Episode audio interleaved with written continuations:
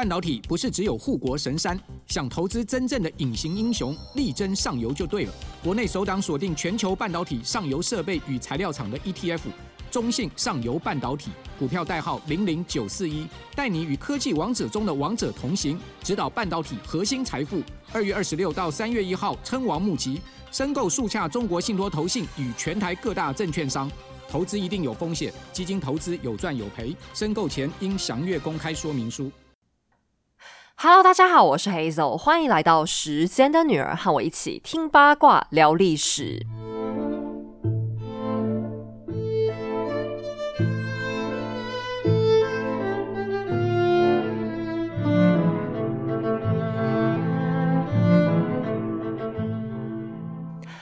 我刚刚正要开始录音之前，好像隐约听到外面有打雷的声音。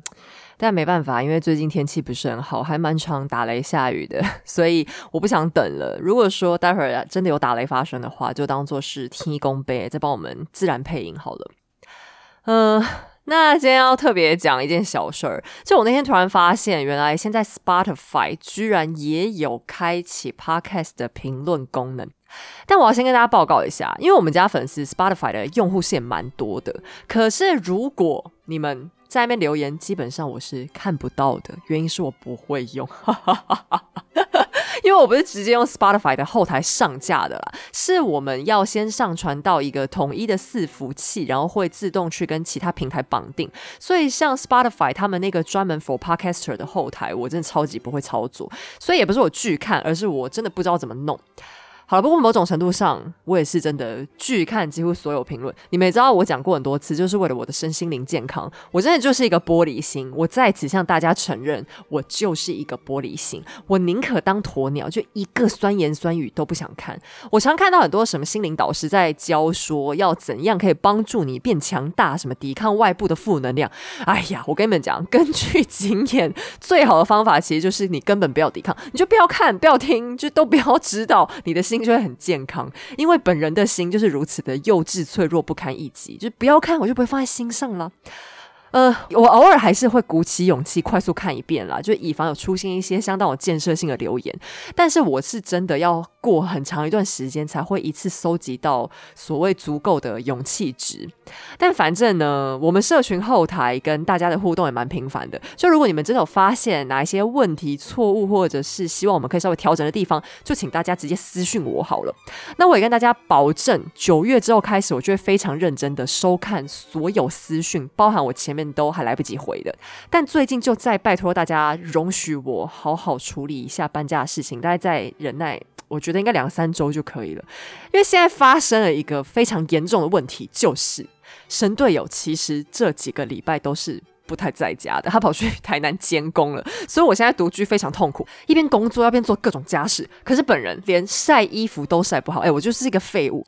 但最烦的是，我还要想，就一个人要吃什么，只有一个人，你煮饭就又很麻烦，但出去买饭又觉得好像很累。所以如果呢，现在还住在家里吃爸妈用爸妈的人，我建议你们真的好好珍惜这种爽日子。有时候也不见得是钱的问题，而是有人可以就是帮你一起想，然后分摊一些事情做，就真的会比一个人轻松很多。哎呀，我真的是太久没过独居生活，就年纪大了，缺乏独居的活力。好，我们言归正传，不要再抱怨了，讲好多废话。在上一集故事的最后呢，我们说到尼古拉二世闯下了滔天大祸，革命的风暴席卷，而大臣维特提给他两项活命的选择。第一，聘用军事独裁者，以极端的暴力镇压各地抗争，扫荡革命恐怖分子；第二，顺应改革开放的潮流，可是不能随波逐流，要成为领导者，主动站在改革开放呼声的最前端，主动开始做。为了说服君主，维特在帝后夫妻面前慷慨陈词。然而优柔寡断的 Niki 却沉默不语，一连好几天，迟迟无法决断。但在 Niki 下决定之前，我们先来介绍一下故事现在的大环境好了。在一九零五年之后，尽管我们听的时候觉得俄罗斯风雨飘摇、非常紧张、非常惨，实际上俄国的经济发展依然扶摇直上。他们的农业刚好碰上连连几年的大丰收，工商业尽管饱受罢工的威胁，依旧赚了不少外汇，所以国库也相当充盈。民间的暴动随处可见，但上流社会还在纸醉金迷，贵妇千金们沉浸在恋爱的美梦里，公子少爷则是留着俏皮的小胡子，身穿笔挺的制服，风流倜傥。他们知道外面每天都有人饿死或被打死，但有限的同情心不足以盖过纵情享乐的欲望，所以他们选择不看不听，反正只要上教堂的时候多忏悔几次就好了嘛。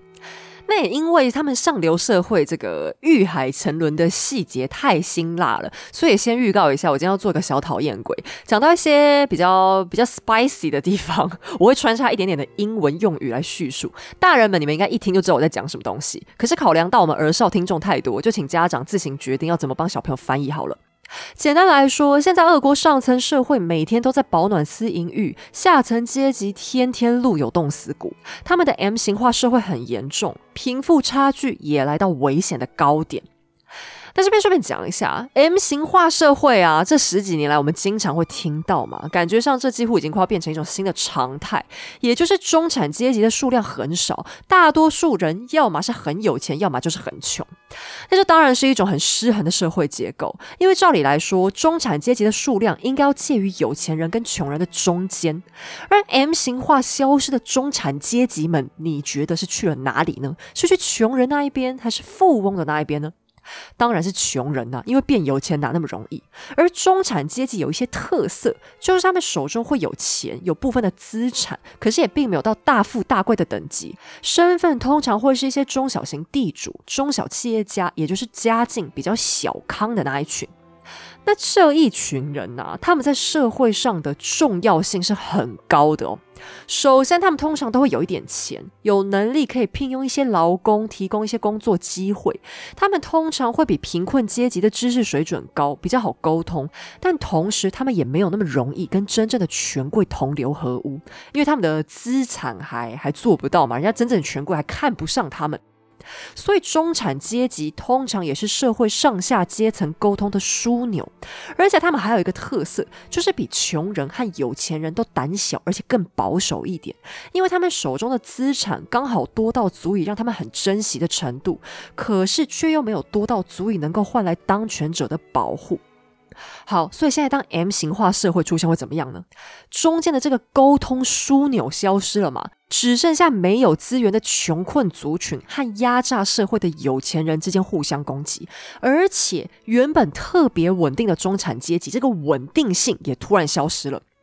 那这是很危险的哦。M 型化社会最常会出现对立，因为这个资源的整体分配太不均匀了嘛。所以通常啊，已开发的国家是打死都不会承认他们的经济出现 M 型化，因为它很容易会变成政治上的缺陷嘛。假如是民主国家，那在选举期间更容易被拿来大做文章。可是当穷人的比例太高，也确实很容易出现一些比较激烈的事情。俄罗斯他们现在要面对的就是这个问题。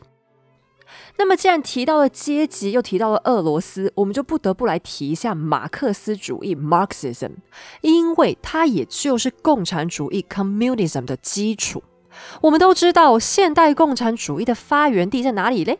就是俄罗斯啊！苏联就是全世界共产党的爹地嘛。我先说，我今天并没有仔细介绍马克思主义，因为这个讲下去真的会变成一个论文发表会。而且呢，我也不是政治学专家，所以我只会简单带过一下下，给大家稍微有点概念。那马克思是一个人名，他原本是一个德国的经济学家，所以他观察了历史上的经济发展之后，得到一个结论，那就是人类的总体历史就是一部阶级斗争史。所以，为了完整诠释他心目中理想的社会结构，马克思定义出了很多不同的阶级，其中也包含刚才讲到的中产阶级在内。总的来说，他大概把社会分成了几大类人。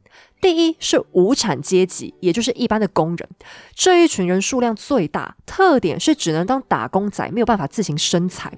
第二是资产阶级，也就是企业家、地主等等可以花钱买劳动力的人。可是资产阶级里面还有一个比较小的分类，叫小资产阶级，也就是我们一般人认知当中的中产阶级。比方像技术类人员，像工程师、医生等等，这一群人虽然不见得拥有能生财的设备。可是他们有难以取代的技术在身，所以也不必忍受像无产阶级那种无限度的压榨。简单来说，小资产阶级和无产阶级之间最大的差异，应该在于可取代性的高低。假如一个人的工作不太需要技术训练，是属于很容易被取代掉的，那么他多半就是属于无产阶级。另外，还有像房东、家里有田的自耕农这类人物，也属于小资产阶级。而第三类人是流氓阶级，比方小偷、罪犯、乞丐等等。然后是第四类人大地主，还有第五类人佃农。不过马克思认为，佃农只是属于一个过渡阶级，因为社会在进步嘛，种田渐渐可以靠机器去减少人力，所以原本的农民很可能就会往无产阶级或小资产阶级流动过去。不过这边要注意一下哦。马克思在讲刚才这一番话的时候，还是有一些时代色彩的。比方像现在，我就不建议大家听到农民的时候，真的是把一般的农夫放进去，因为以前社会上原本的最大数的确是农民，没错。可是随着时代演进，现在真正种田的农民，我觉得都已经快变成珍贵人才了。诶，你要把一个果树种得好，这种东西好吃，其实也是很困难的。而工人也不见得是专门只讲做工的人，因为像现在真正的工人，他们薪水也很高。比方负责做头坠的泥做工，你家要是有个地方漏水，可能还得求他，他才肯去修。因为我们一般人缺乏这种维修的技术嘛。实际上，我们现在嘴巴里讲的工人，多半也都已经转型成为技术人才了。但是至于现在我们到底该把谁重新带入马克思讲的原本的农民和工人阶级，嗯，这我就不太方便讲出来，大家可以自行思考一下。另外，马克思还认为，资本主义从头到尾就是一场谎言，它不过是资本家欺骗社会说要跟劳工互利共生，其实也只是用资本在奴役劳工的借口而已。在真实情况当中，劳动者只是永远被剥削，真正赚来的利益还是流进了资本家的口袋里。你这样听一圈就能明白，为什么马克思主义会是共产主义的祖宗了吧？逻辑很简单呢，因为资本家都是一群王八蛋龟孙子，我们要消灭资产阶级，只要没有资产阶级，就不会有剥削，就可以人人平等，世界大同了。所以共产主义其实就是按照马克思的这个阶级思维慢慢推进的逻辑演变。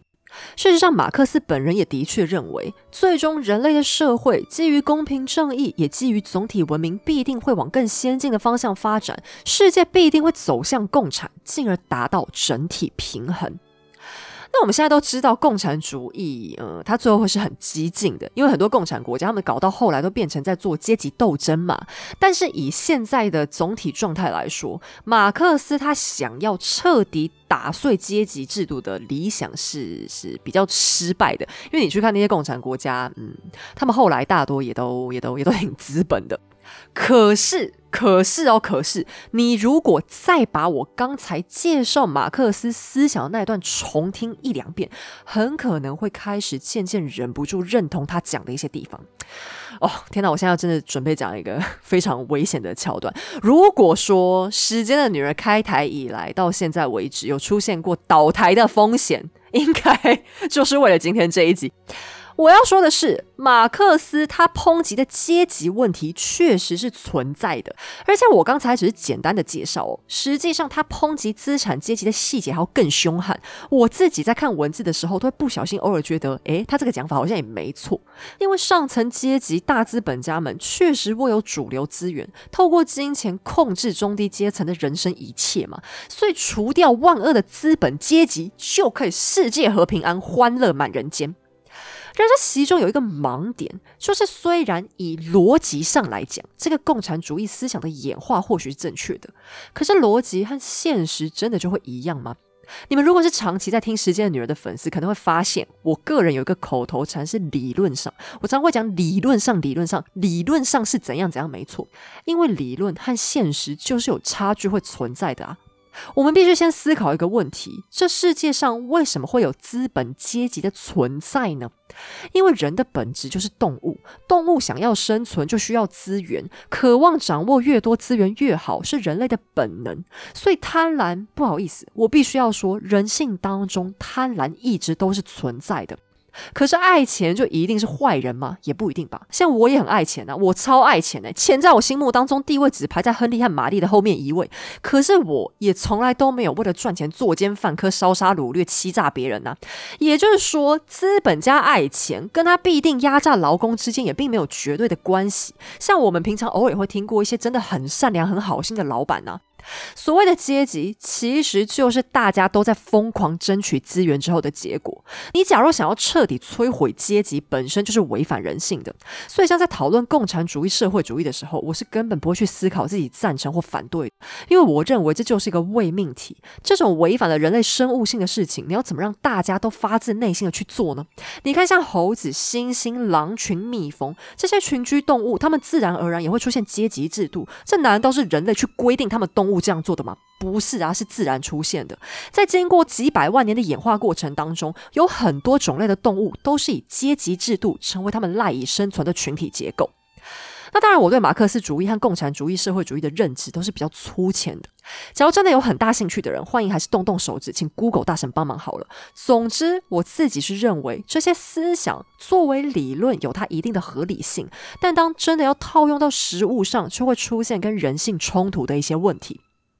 可是，虽然我这样想，或许你刚才听完我讲的这一大篇，也跟我有一样的想法。可马克思主义对谁来说会最有吸引力呢？他最大的粉丝群，你们觉得他会在哪里？当然是穷人身上的非资产阶级，因为他要打倒权贵嘛。所以，当马克思主义出现在社会极端不公平的俄国，几乎在瞬间就引起了大流行，各种大小政党如雨后春笋般崛起。其中声势最浩大的是社会民主工党 （Russian Social Democratic Labour Party）。这个党来头可大了，因为它就是苏联共产党 （Communist Party of the Soviet Union） 的前身。Soviet 这个单字原本的意思是委员会，象征这个政党最初争取民意代表参政的诉求。可是后来，因为苏联共产党的发展规模太大，所以苏维埃也就直接变成了苏联的简称。当然，苏联在当时并不是唯一政党。二十世纪初，俄国的其他党派也很活跃，其中还包含了犹太人或者其他少数族裔，也纷纷拥有了自己的政党。好，我们现在总算介绍完整个大背景。那这些政党现在要在干嘛呢？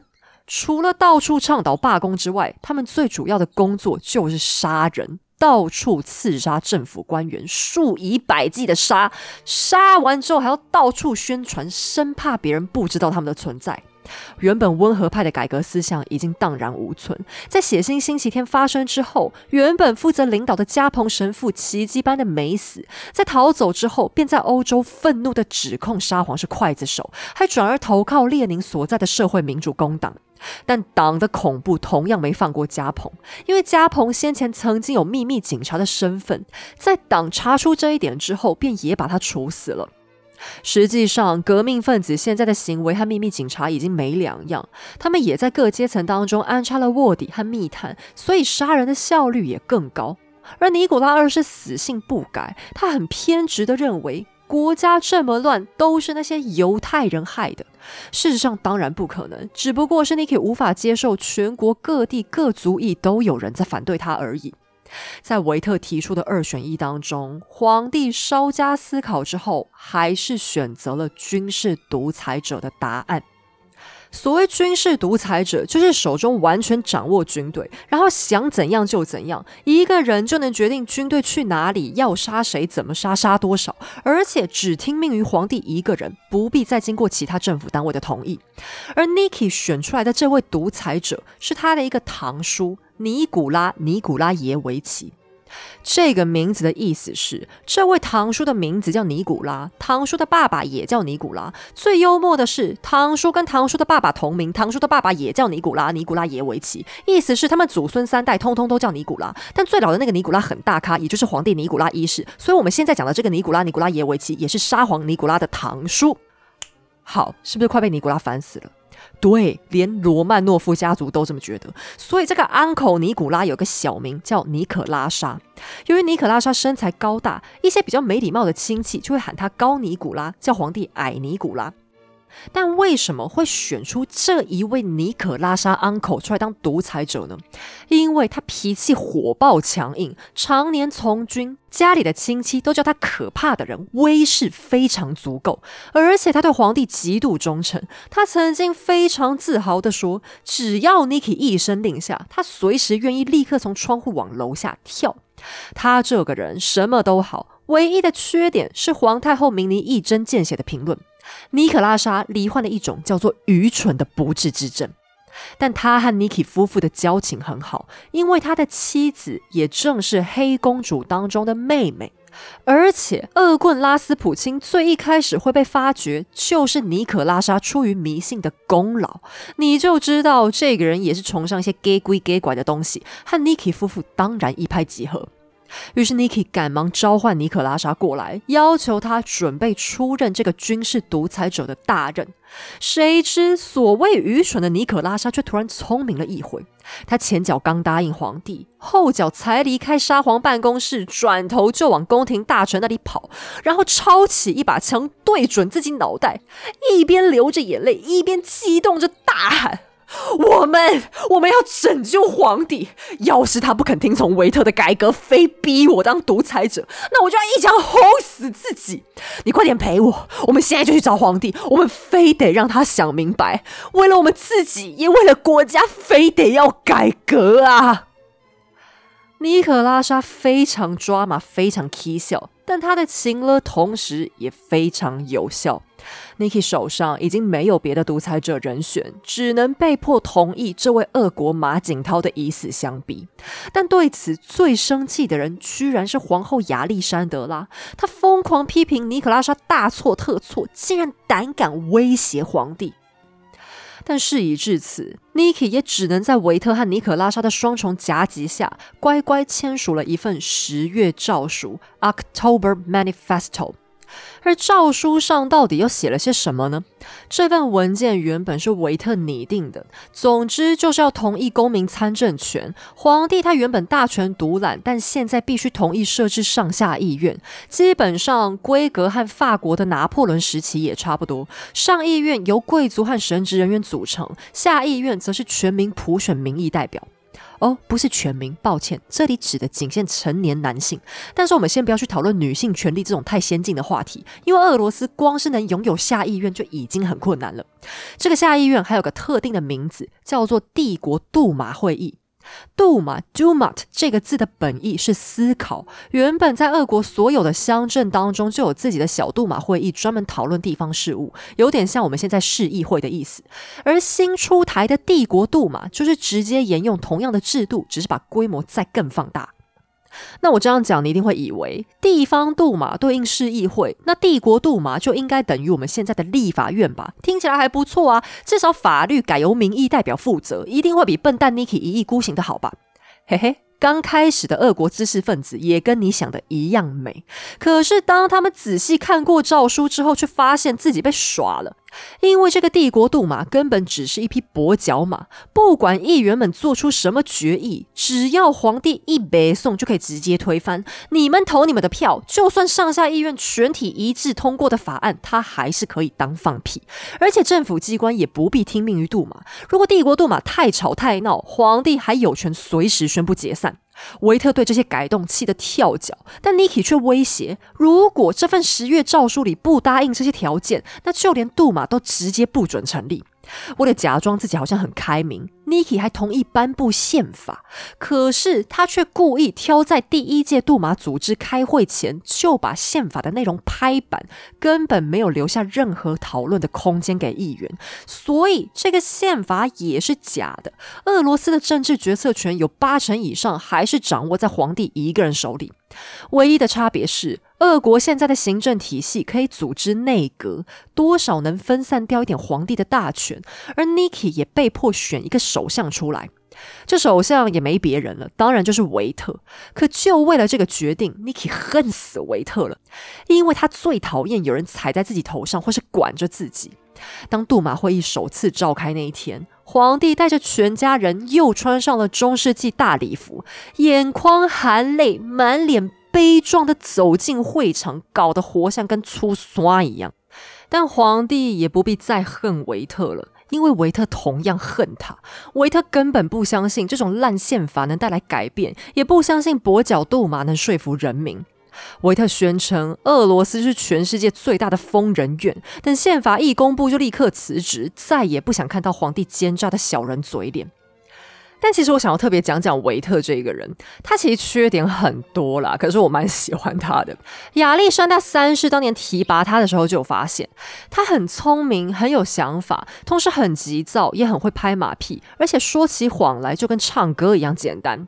可亚历山大三世反而觉得，就是这样的人才有足够的弹性和手腕干大事，所以先皇非但没有挑剔维特，还更愿意相信他。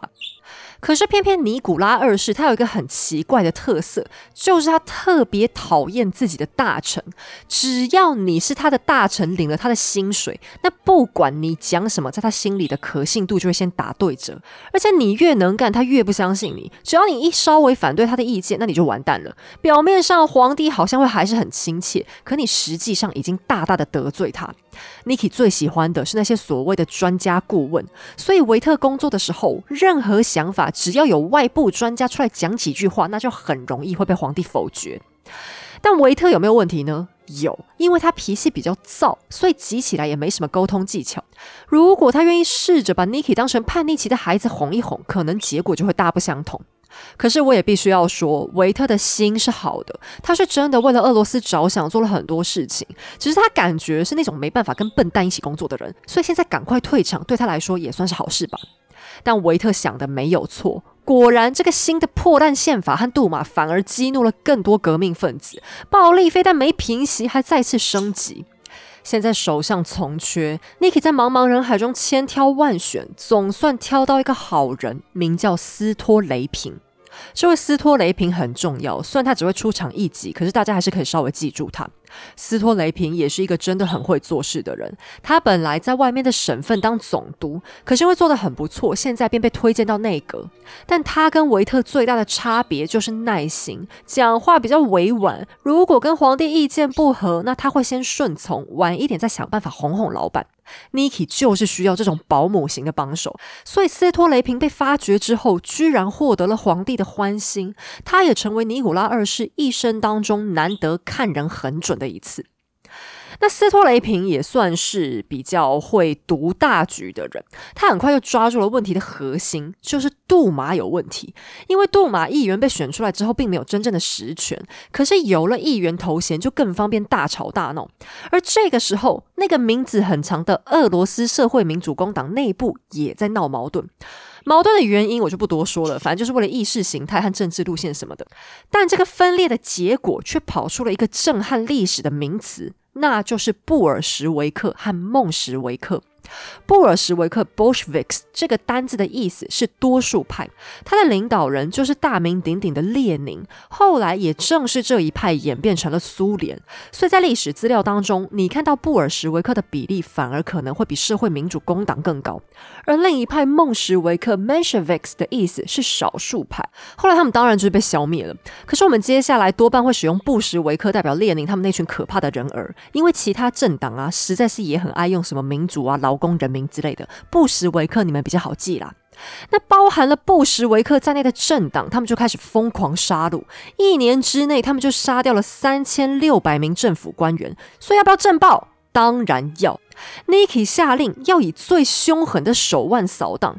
他告诉手下的军官：“我绝不会因为你们过于暴力而指责，只会因为你们的心慈手软而不满。”他还下令抓到革命分子不用审判，四十八小时之内就要立刻处决。可是他有一条弹书，就是你们一定要确定嫌犯是真的革命分子。假如只要出现一点点疑虑，就是不行，一定要查清楚才可以动。那这是什么意思呢？这就好比现在出现一个杀人犯，路边有整整两百个人亲眼看到他动手杀人，可是，在一般宪法国家，接下来该怎么办呢？逮捕他，检方起诉，让他找律师，法庭攻防、量刑、论罪，巴拉巴拉巴拉巴拉，这些过程都叫做审判。可是最后判出来会判出什么结果就不好说。然而，按照 Niki 的意思的话，就是告诉你不必，只要大家都能确定他有杀人，能有明确的证据或人证，把这个凶手就可以直接拖去杀死。我并不想知道他的动机还有目的那些等等的狗屁话。可是，虽然 Niki 讲的凶悍，也的确杀了几千个革命分子，但在这件事情上，我倒不太会怪他了。血腥星期天可恶的地方在于，受害人都只是一般的民众，根本没有任何暴力的意图就被打死。可革命党是恐怖分子，他们比政府还凶残。实际上，Niki 的政暴手腕在历代沙皇来讲，并不算特别恶劣，跟后面的苏联比起来，更不值一提。因为接下来的五年之内，就有一万多个。公公务员被杀，但革命党才被处死了三千个，其他嫌犯大多数还是被流放去了，其中就还包含后来共产党的领袖史达林。史达林他被抓之后又逃跑，又被抓又逃跑，总共来来回回了八次，比诸葛亮七擒七纵孟获还多，你就知道 Niki 政府的手段真的已经很温和了。但我反而觉得 Niki 这时候的慈悲很莫名其妙。他等于在杀无辜百姓的时候很凶，但真正该杀的人却又手软。你这不是本末倒置吗？但此时天性懦弱的 Niki 都已经快要疯掉了，因为他根本不想面对政局的凶险。就在他濒临崩溃的边缘。却恰好收到了一封电报，发信的人说他想前来圣彼得堡送给皇帝一幅圣像画，并且还想当面为皇帝的灵魂安宁祈祷。在人生的一片迷茫当中，皇帝的眼睛突然亮了起来，因为那个人就是格列戈里拉斯普琴。此时，圣彼得堡工程当中濒临崩溃的也不止 Niki，他老婆阿历克斯比他更崩溃，因为小太子阿列克谢又开始流血。只要儿子出现异常，皇后就会失去理智，情绪如同海啸般袭击身边所有的人。Niki 对此束手无策，他要一边担心阿列克谢，还要应付阿历克斯，内有暴走的老婆，外有暴走的群众。拉斯普钦电报的抵达可以说是恰到好处。皇帝早就不相信医生了，他还念念不忘前任神棍菲利普的遗言，持续寻找着下一任受神眷顾的朋友。于是他来了。满脸胡子、头发没梳没洗的来了，在几年没洗的肉体上套着几个月没洗的农民衣服来了。皇帝本来还将信将疑，因为这些年来企图诈骗的神棍不少，所以为了以防万一，他只打算给远道而来的西伯利亚神秘农民五分钟的时间说话。皇帝带着焦躁不安的老婆一起接见了拉斯普钦，但最后五分钟变成了一小时，农民变成了圣僧。不可思议的是，小阿列克谢居然在拉斯普钦的处理之下止住了流血。对于 Niki 来说，更大的奇迹则是，接连数月情绪激烈的老婆竟然也变得满脸平安喜乐。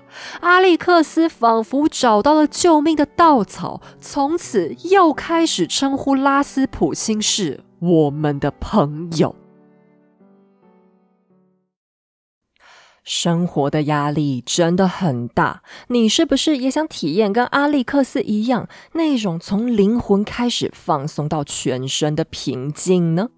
放心，你并不需要臭烘烘的拉斯普钦，也不需要加入什么变态邪教来帮你，试试诗舒雅美容世界的按摩课程吧。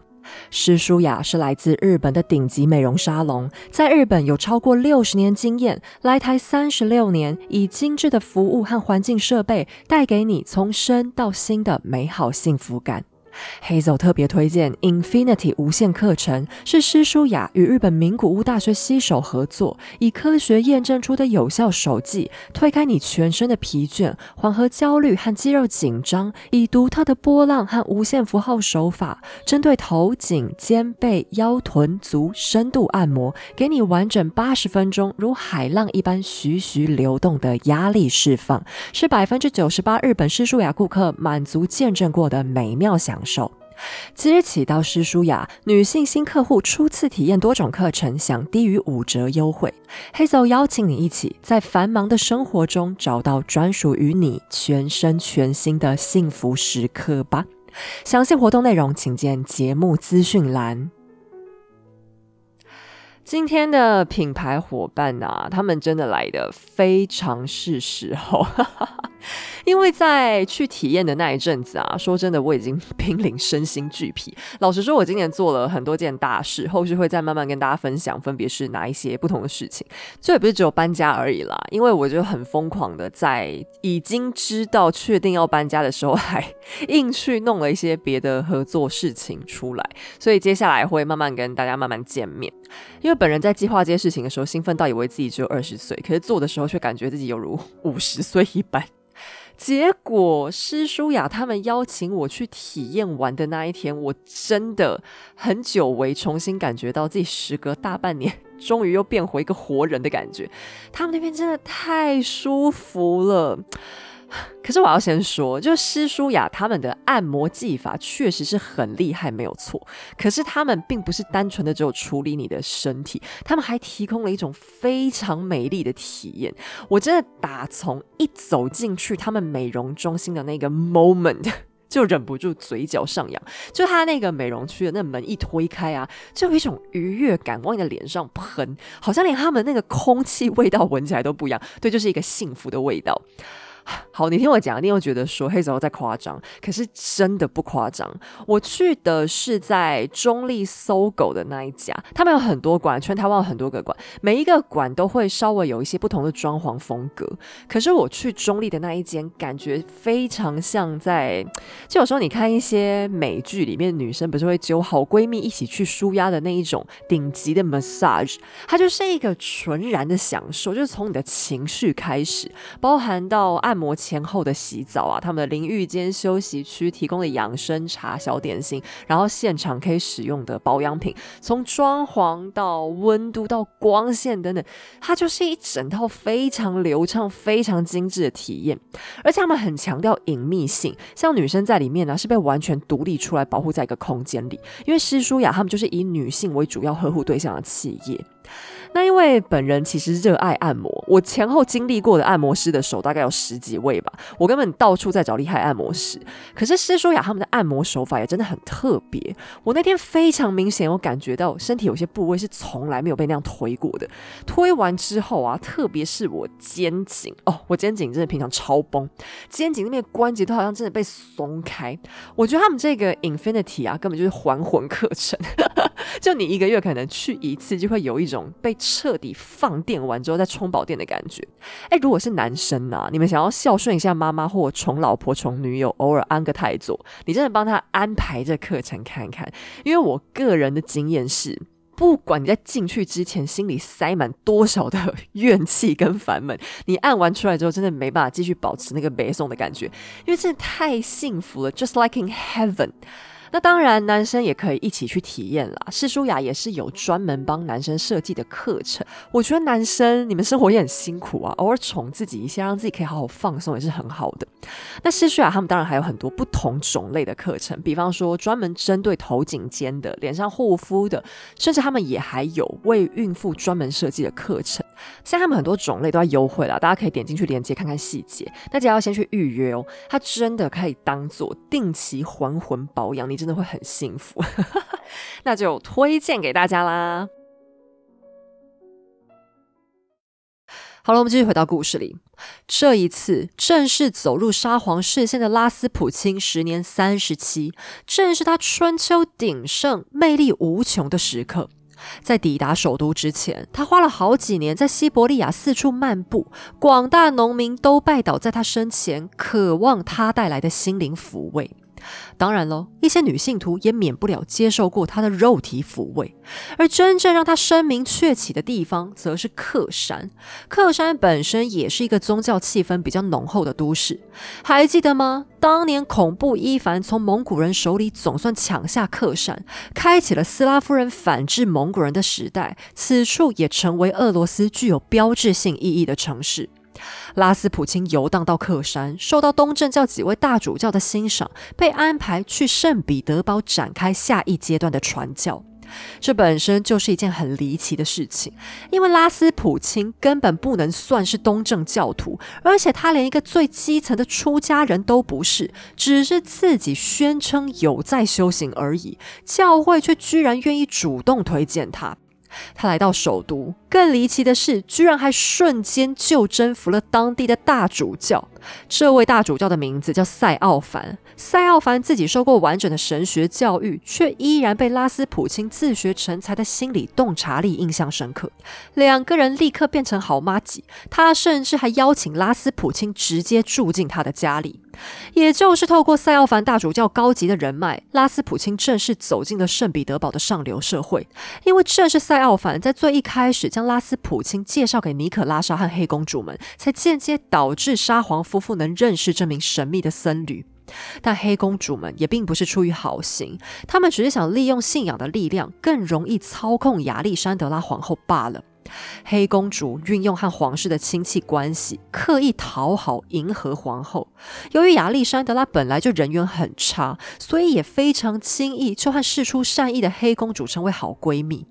生不出儿子的时候，儿子血友病发作的时候，丈夫在朝廷腹背受敌的时候，亚历山德拉都会找黑公主们诉苦。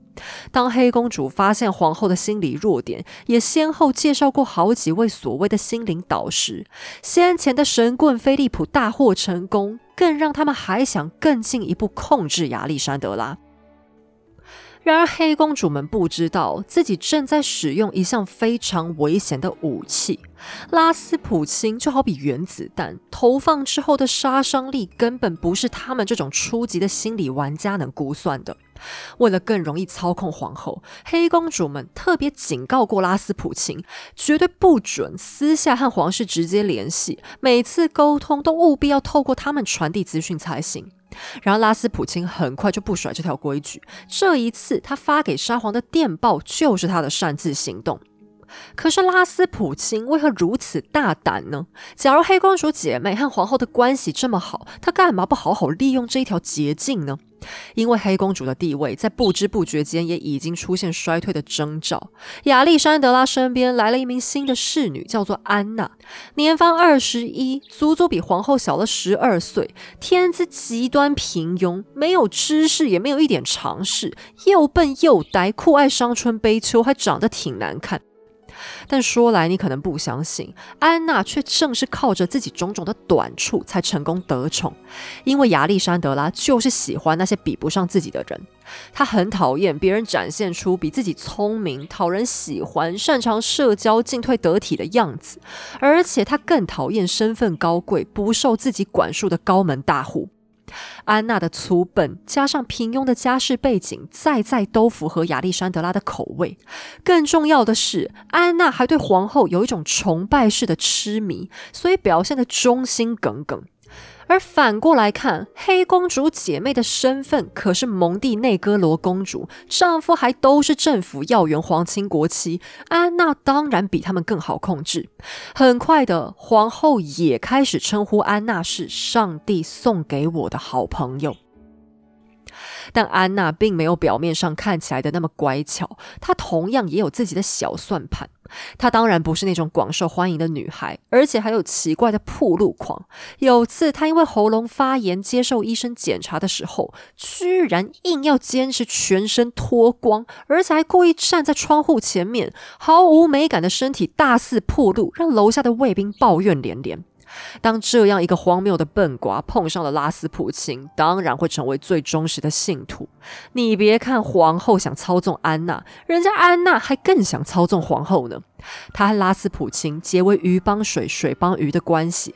拉斯普钦透过安娜能得到更频繁接触皇室的机会，而安娜则是借由成为信仰皮条客的方法，更加深了皇后的器重。其他皇室成员很惊恐的发现，安娜几乎把控了有关亚历山德拉的一切，在所有事物上的影响力也越来越大。因为阿历克斯擅长情绪勒索，Niki 出于软弱，也出于对妻子的深情，轻而易举就会被阿历克斯左右。渐渐的，拉斯普京越来越常出现在宫廷，几位皇子皇女也和他亲密异常。你很容易就能看见漂漂亮亮的女大公靠在一个臭兮兮的大胡子肩上，倾吐生活中的各种烦恼。有关拉斯普京的尊容到底如何？建议大家可以自己上网查一下，或者参考本集节目的封面照吧。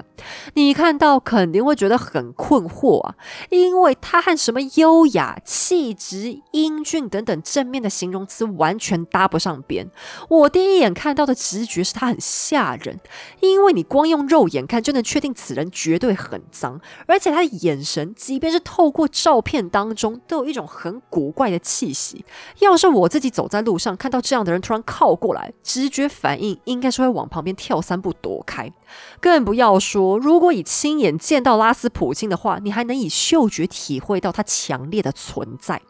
你一定很难理解，为什么亚历山德拉皇后居然会着了他的道。可是不只是亚历山德拉，圣彼得堡还有一大半的贵妇千金都拜倒在他香气逼人的道袍底下。他因为常年行脚，肤色晒得黝黑，满脸麻子，眼窝凹陷，鼻梁在过去偷鸡摸狗的生涯当中被打断过，从鬓角开始遮住半张脸的大胡子，看起来有一辈子都没刮没洗。这样一个男人，怎么就能引发妇女们的大肆追捧呢？当代有很多男性都气愤难当的表示，这当然是因为拉斯普京那恶名昭彰的三十公分喽。实际上，它并没有三十公分。按照后来的标本尺寸测量，应该是只有二十八点五。可是以当代的比喻来说，它跟马一样大。有位男性贵族满脸不屑的指称。那是因为拉斯普京的 penis 里面刚好长了一个肿瘤才会这么大，但这很显然只是贵族的一厢情愿吐槽罢了。因为不管是什么肿瘤，长到那么大，势必会压迫到血管的啊。那个部位的血管还特别多，肯定会影响到使用成效的嘛。但当时圣彼得堡的贵妇们用过的都说赞，可见拉斯普京只不过是得天独厚罢了。还有一位女性使用者的心得分享说，拉斯普钦带给她的 orgasm 让她快乐到当场都晕了过去。而拉斯普钦的名言就是：“爱是一切，爱能保护你，让子弹都伤害不了你。”这句话被亚历山德拉皇后珍而重之的写在笔记本中，奉为圭臬。然后，爱就以最肉体交缠的形式，开始大肆拯救圣彼得堡的女性们了。拉斯普京家乡的老婆知道以后，还耸耸肩说：“哎呀，随便他想怎样就怎样吧，反正他的东西足够所有人用的。”女人们前仆后继的涌向拉斯普京。每当有人质疑起他的放荡，他就会庄重的表示：“这是他的精神修行。”每当他看着这些女人，就是在挑战自己的欲望与冲动，而对抗欲望，不就是基督教的重要核心吗？在拉斯普京受到宠幸发大财以后，他开始频频招妓，甚至到每天都要招好几个来的程度。很多妓女事后都说，圣僧把他们找去，常常真的什么都没做，只是看着他们聊聊天，有时候还会帮他们开解开解生活的烦恼。可是，这就代表拉斯普京的淫乱只是谣言吗？当然不是。请注意听，妓女们所说的只是常常，在这个常常之外的时间，显然圣僧也不怎么压制得住诱惑嘛。他大部分的床伴都是自己的女性徒，特别是过来找他治疗歇斯底里症的。有关歇斯底里 （hysteria） 在现代多半被当做一种形容词。比方，如果你碰到有人大抓狂的时候，可能就会说：“可以请你不要这么歇斯底里吗？”然而，在二十世纪末以前，歇斯底里依旧被当作一种病，而且在十九世纪之前，欧洲都认为它是女性限定的病。医生们认定，由于女性的子宫会在体内游走、漂移，从而会造成极度的焦虑、紧张、昏厥、情绪失控、呼吸急促、失去性欲望，还会出现特别爱给人制造麻烦的倾向。这当然是胡说八道。你当子宫是溜溜球吗？还漂移呢？可是，在过去，要是女性被确诊罹患歇斯底里症，最严重的情况下，可能会被强制施行切除子宫的手术。现在，人们听说拉斯普京只要盯着女人的眼睛说几句话就能治好，便满怀希望的前来求医。可是因为歇斯底里症的症状当中有一条是失去性欲，所以拉斯普京便把性接触称为重新燃起正常性欲望的治疗手法。可是骗色就算了，拉斯普京在治疗当中还会大搞 SM，殴打、羞辱女性和强暴也没有太大的区别。事实上，他要是突然兴致一来，的确会突然强暴一些地位低下的小女仆。他非常谨慎的按照女性徒的身份决定要怎么做。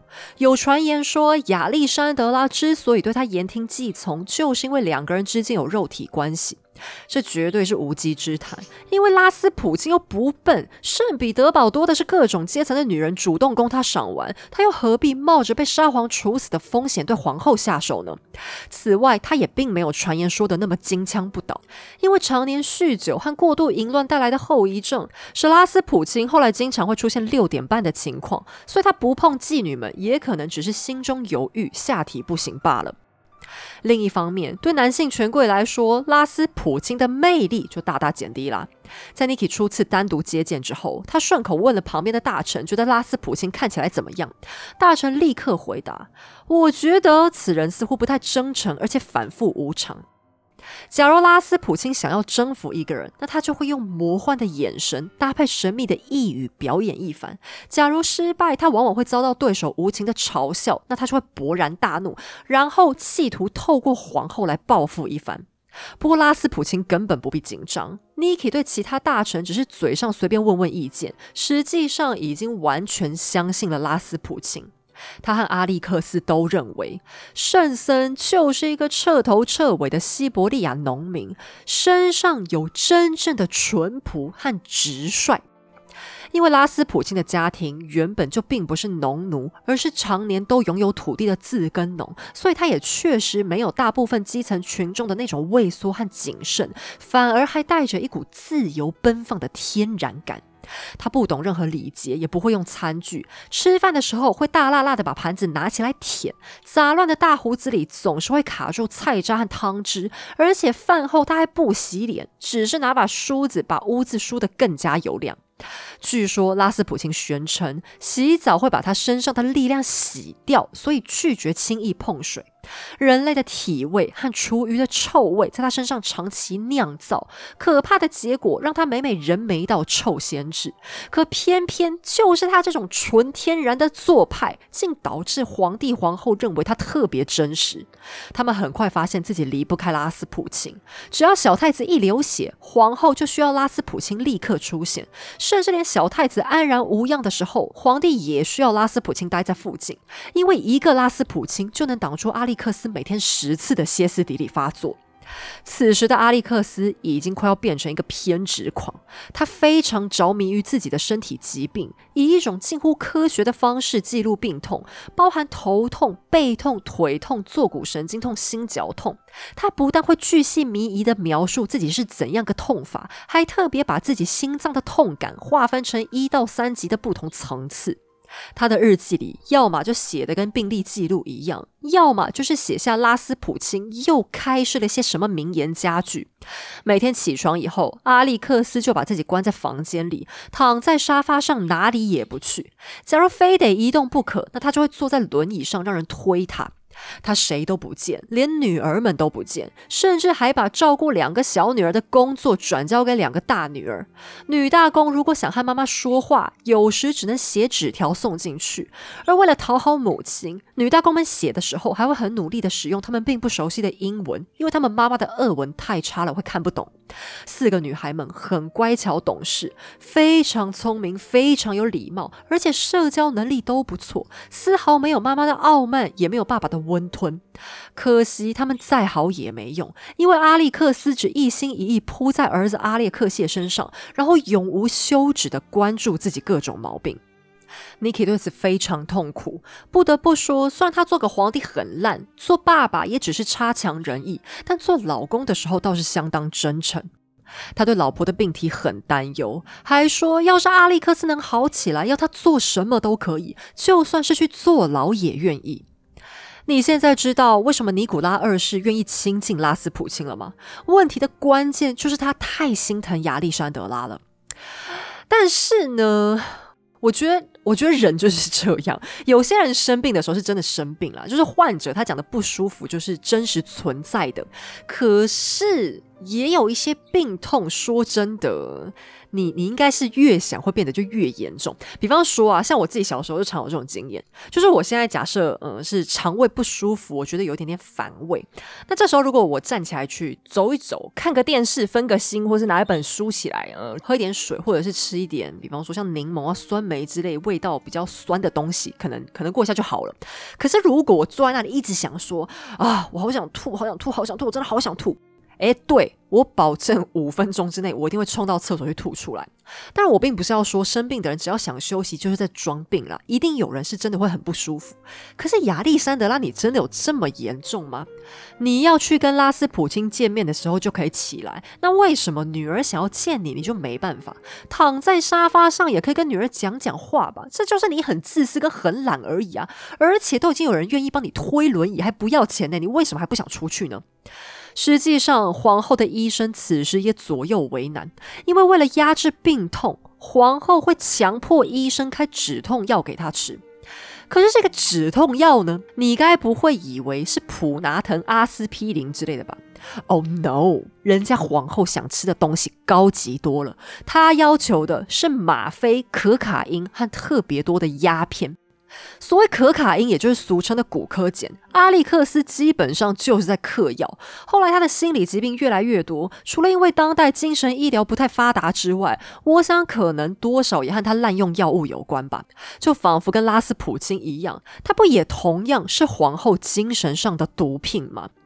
但医生想找皇帝抗议也没用，因为 Niki 秉持着 Happy Wife Happy Life 的原则，对阿历克斯是百依百顺。拉斯普京的地位变得越发稳固。他原本主要的任务只是负责治疗太子，渐渐增加到要安抚皇后。而皇帝在朝廷公务不顺时，也会依靠拉斯普京平定情绪。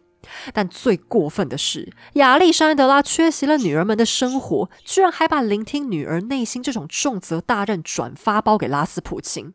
起初，姑娘们都还算小，日常起居都待在所谓的育儿室，也就是专门培养皇子皇女长大、有家庭女教师和保姆环绕的空间。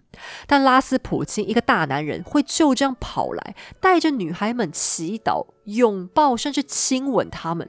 最年长的奥尔加连恋爱心事都会告诉他。第二大的塔季扬娜也把他当成知己。原本应该属于母女之间的私密话题，拉斯普京照听不误。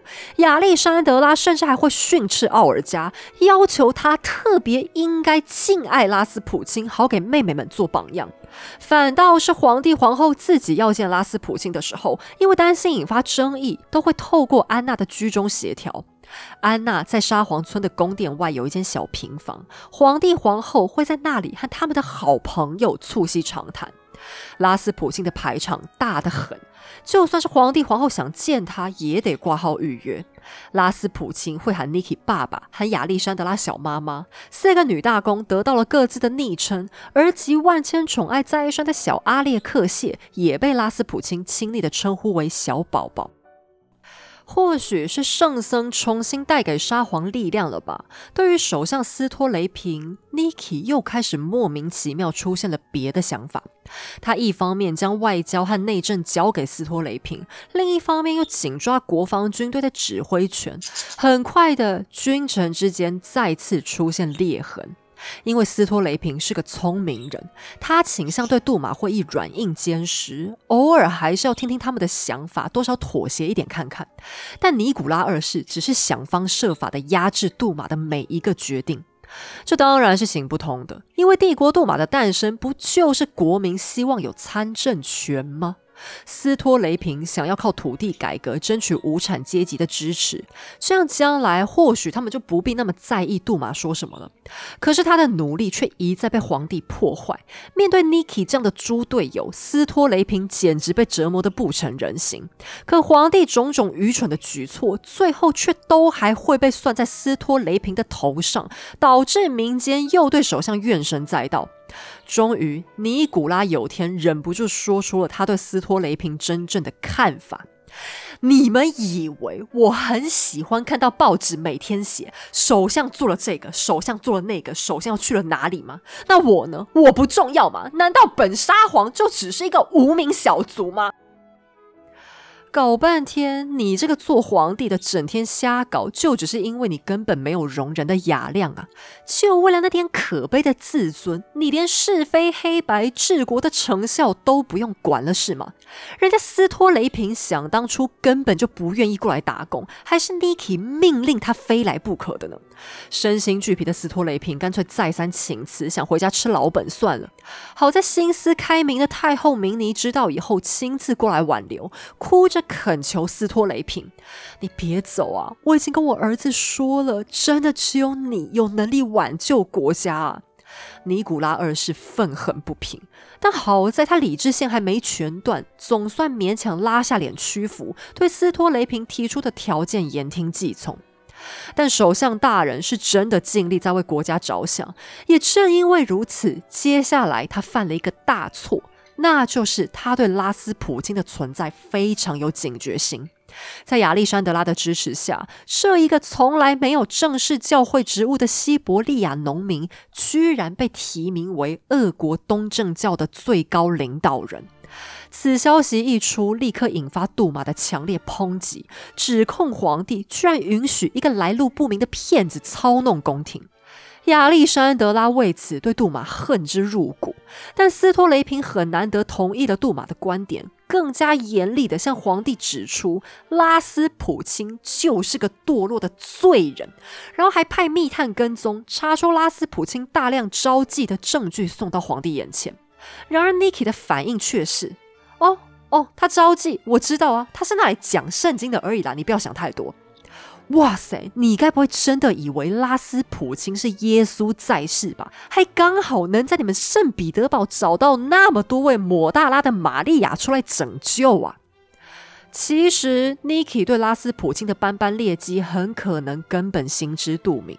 光是拉斯普京这个名号就引起过他的关注，因为 Rasputin 这个字本来的意思就是淫荡之人，实在难登大雅之堂，所以 Niki 还下令要帮他改名。在官方称呼上，拉斯普京这个名字是没有人用的。皇帝私底下也是直接喊他的本名格列戈里。Niki 非常直白的回应斯托雷平提出的控诉。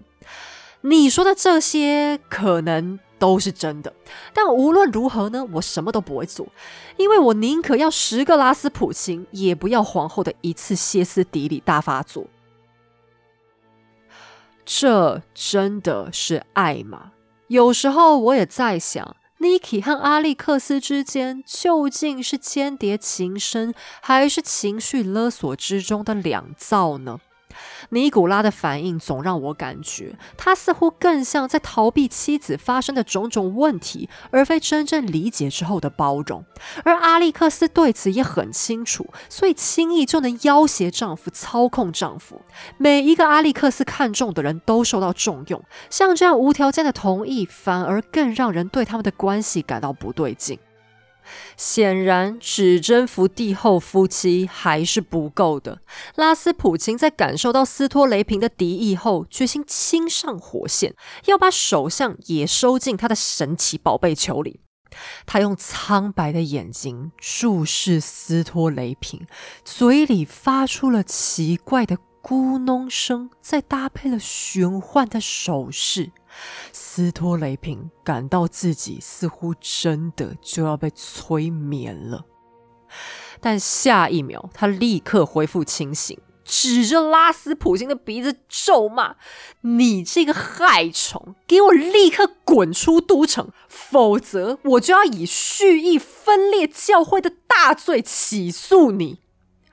被拆穿把戏的拉斯普京暴跳着离去，首相逼迫皇帝同意驱逐他出圣彼得堡至少五年。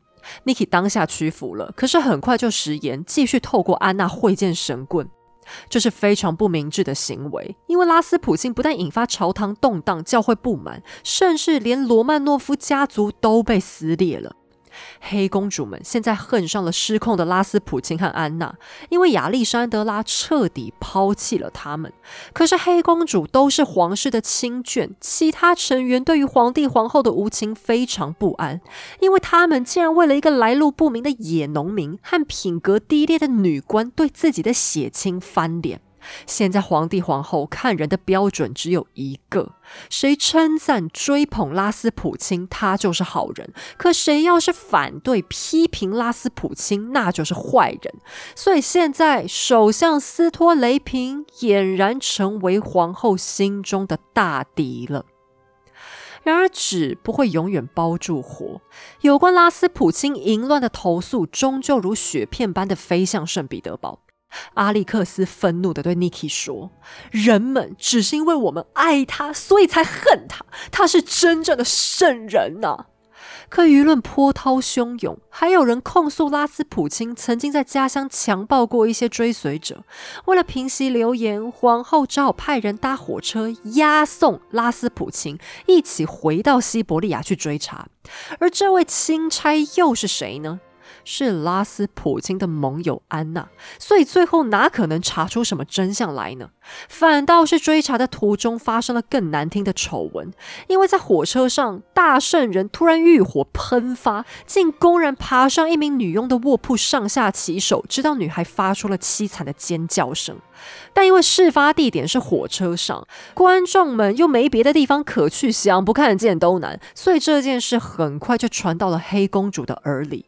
可当他们兴奋地去找皇后告状，亚历山德拉的反应却一如既往，大条不甩，并且还要他们从此不准再提拉斯普京了。实际上，皇后自己的名声现在也不如从前清白了。她会和一两位关系亲近的大臣言语调情，而且 Niki 的堂弟德米特里大公，也就是上一集故事当中谢尔盖和艾拉的养子，居然还曾口没遮拦的开玩笑，当着 Niki 的面说自己在家里一边 masturbate 的时候，脑子里想的都是阿历克斯的倩影呢。这些难听的话，假如是放在其他皇后身上，可能是说话的人被瞪两眼骂几句，大概也不会有人多指责皇后本人。可别忘了，阿历克斯刚当上皇后的时候，可是摆出一副贞洁烈女的模样，站在道德的制高点，一天到晚指责别的女性如何如何不检点。所以，当类似的事情发生在他头上，就更让他变成一个道貌岸然的假道学。有鉴于外界的抨击声浪太大，Niki 终于放弃抵抗，要求拉斯普钦暂时离开首都，美其名是要他去耶路撒冷朝圣好了，旅费我帮你出嘛。可是等到圣僧回来之后，头顶上的圣洁光圈还变得更大更亮，亚历山德拉死心塌地的更挺他，甚至还找人写了一本专书，特地为拉斯普京高深莫测的地位辩护。或许上帝还真的是站在拉斯普京这一边的，因为很快他最强大的仇家竟然自行倒台。首相斯托雷平变得一副病恹恹的模样，原因是他饱受革命党的死亡威胁，时时都在害怕自己会死于非命。一日，有名在革命党中卧底的密探冲进了秘密警察的办公室，紧张地说自己得到了首相即将遭到暗杀的线报，而且预定行刺的凶手正被骗到了他家躲藏。密探建议警察来个瓮中捉鳖，只要证明对方有行凶的意图，就能逮捕之后严加拷问，这样就能抓出背后更大一串的恐怖分子名单了。秘密警察的主管一听，诶，好像有点道理，于是他便询问密探，那该如何安排刺客露馅才好呢？密探信心满满的表示。两天之后，首相已经定好要去欣赏一出歌剧，刺客似乎是打算潜入歌剧院动手。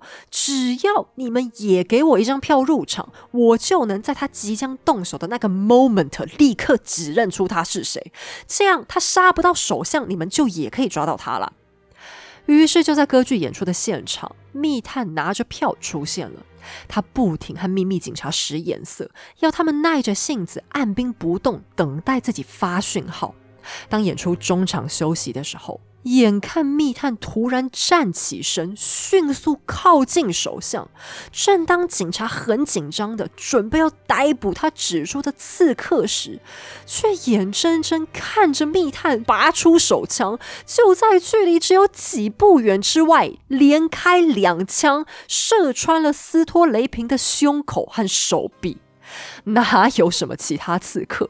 原来密探本人就是刺客，而且他还是拿着政府出钱买的昂贵门票，在警察的注视之下成功行凶，堪称是人类暗杀史上最可笑的一笔。俄国情报部门之腐败与愚蠢，竟然会相信凶手破绽百出的骗术。而皇帝当天甚至带着两个大女儿一起出来看表演，人正在旁边的厅里喝茶。皇室的维安工作粗劣至此，也实在是令人大开眼界。身受重伤的斯托雷平，在承受了五天的痛苦折磨之后，终于断气。死前，他留下了一句话给尼古拉。告诉陛下，我很高兴能为他而死。首相似乎是想在最后凭借自己的死唤醒皇帝的良知，希望他往后能打起精神认真统治。但斯托雷平绝不该死，他甚至被许多历史学家称为本来有可能拯救俄罗斯的男人。可惜这一切只能让我们凭空想象了。Nikki 非常悲伤，还不断在遗体的床前反复念着“原谅我，原谅我”，因为他确实认为斯托雷平就是为了自己而死。然而皇后的反应却是斯托雷平活该，谁叫他冒犯了我们的朋友，等于是冒犯了上帝，所以他才会活该得不到上帝的保护。后续接任的新首相忍不住赞扬斯托雷平的勇敢与付出，谁知亚历山德拉竟当众打断了新首相。他也没那么好吧？不要夸张了，他都已经死了，诶，这只是他的角色演完该退场了而已啊！不就是他死了才能给你腾出位置吗？这是上帝在为了俄罗斯好啊！我多么希望亚历山德拉能牢牢记住自己曾经讲过的这些话。我多么希望在他将来亲眼看见枪口的那个时刻，会想起自己的嘴曾经有多么缺德。然而，在那最终的报应来临之前，皇后还要先面对的一个小教训，正在圣彼得堡酝酿着。而另一边，拉斯普京面对新任的首相，同样在酝酿一次新的魔法手段。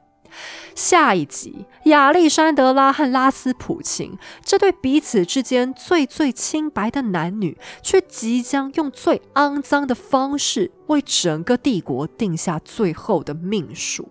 而拉斯普京的神秘力量到底是什么呢？他又应该负责背起多大的罪孽？小阿列克谢又是怎样被他治疗的呢？好了，我们今天的节目就先到这里。在此声明，本节目所有内容均来自书籍著作、国内外历史网站资料或纪录片，以逻辑梳理之后呈现给大家。希望你喜欢。喜欢的话，也欢迎顺手点击文字说明页面的赞助连结，请黑走喝杯下午茶，让我可以继续说故事。也别忘了去试试诗舒雅美容中心，那仿佛漂浮在云端一般的美妙享受哦。我们下期再见。